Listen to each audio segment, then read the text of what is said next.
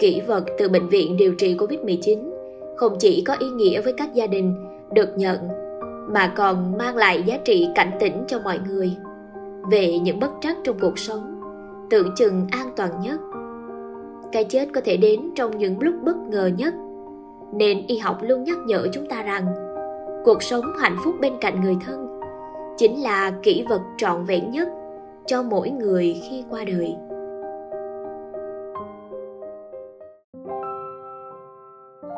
Mến chào tất cả quý vị. Bạn đang nghe trên podcast của Alo Bác sĩ.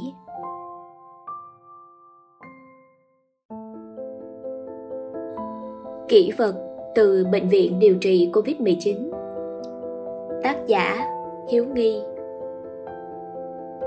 Chiếc đồng hồ đeo tay, điện thoại, mắt kính, cây bút máy Những vật dụng thường ngày đã trở nên thiêng liêng với nhiều gia đình – Chúng được trở về từ nơi rất đặc biệt, bệnh viện điều trị Covid-19 sau khi chủ nhân qua đời. Những kỷ vật trên là minh chứng cho một giai đoạn khó khăn và khốc liệt nhất trong thời điểm hiện tại bởi tai họa khó lường mang tên virus SARS-CoV-2. Mỗi ngày, cơ quan y tế thông báo có đến hàng ngàn ca mắc và đau buồn hơn là cả trăm người nằm xuống vĩnh viễn. Họ trở lại bên người thân, chỉ qua những kỷ vật và ký ức êm đẹp của quãng thời gian bên nhau. Tôi cũng một lần, người chú láng giềng đang có bệnh nền mắc covid 19 đã mất sau vài ngày nằm viện. Người nhà nhận lại chiếc điện thoại của ông và ai cũng bật khóc. Khi màu sắc cuối cùng trên chiếc điện thoại là ảnh đứa cháu gái mà ông thường bế anh con trai trong nhà nói với vợ con bằng mọi cách sẽ không để Covid-19 tấn công vào ngôi nhà này nữa. Có lẽ đây là ý chí của hầu hết chúng ta trong cơn nghịch cảnh này. Virus sẽ không e dè bất kỳ khu vực nào. Nạn nhân của nó không loại trừ bất kỳ ai. Bởi vậy, đây là cuộc chiến đấu chung của mọi người để không phải trả giá bằng sự nghèo khổ, thậm chí là tính mạng. Thành phố Hồ Chí Minh, Bình Dương, Hà Nội hay bất cứ địa phương nào, dù hiện giờ may mắn không có dịch bệnh, cũng đều bị tác động nặng nề. Những địa phương đang trực tiếp chống chọi với dịch bệnh cần được ưu tiên tuyệt đối về sức người, sức của để nhanh chóng vượt qua. Tổ chức lại sản xuất, tái tạo lại việc làm củng cố lại sức mạnh của cả nền kinh tế và bảo toàn sức khỏe của cả quốc gia.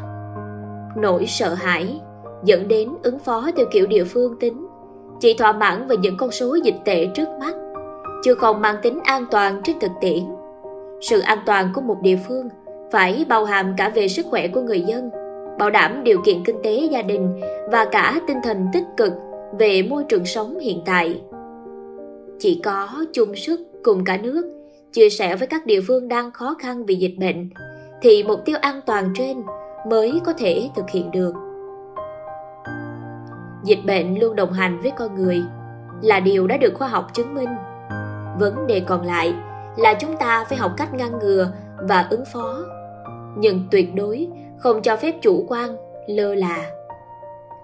Trách nhiệm của mỗi người là tuân thủ những khuyến cáo của các nhà khoa học và chiến lược chống dịch của cơ quan điều hành. Điều này quyết định sự thành công của công tác chống dịch trên bệnh viện quốc gia và cuộc sống an bình của từng nhà, từng người. Kỷ vật từ bệnh viện điều trị COVID-19 không chỉ có ý nghĩa với các gia đình được nhận mà còn mang lại giá trị cảnh tỉnh cho mọi người về những bất trắc trong cuộc sống tưởng chừng an toàn nhất cái chết có thể đến trong những lúc bất ngờ nhất nên y học luôn nhắc nhở chúng ta rằng, cuộc sống hạnh phúc bên cạnh người thân chính là kỷ vật trọn vẹn nhất cho mỗi người khi qua đời.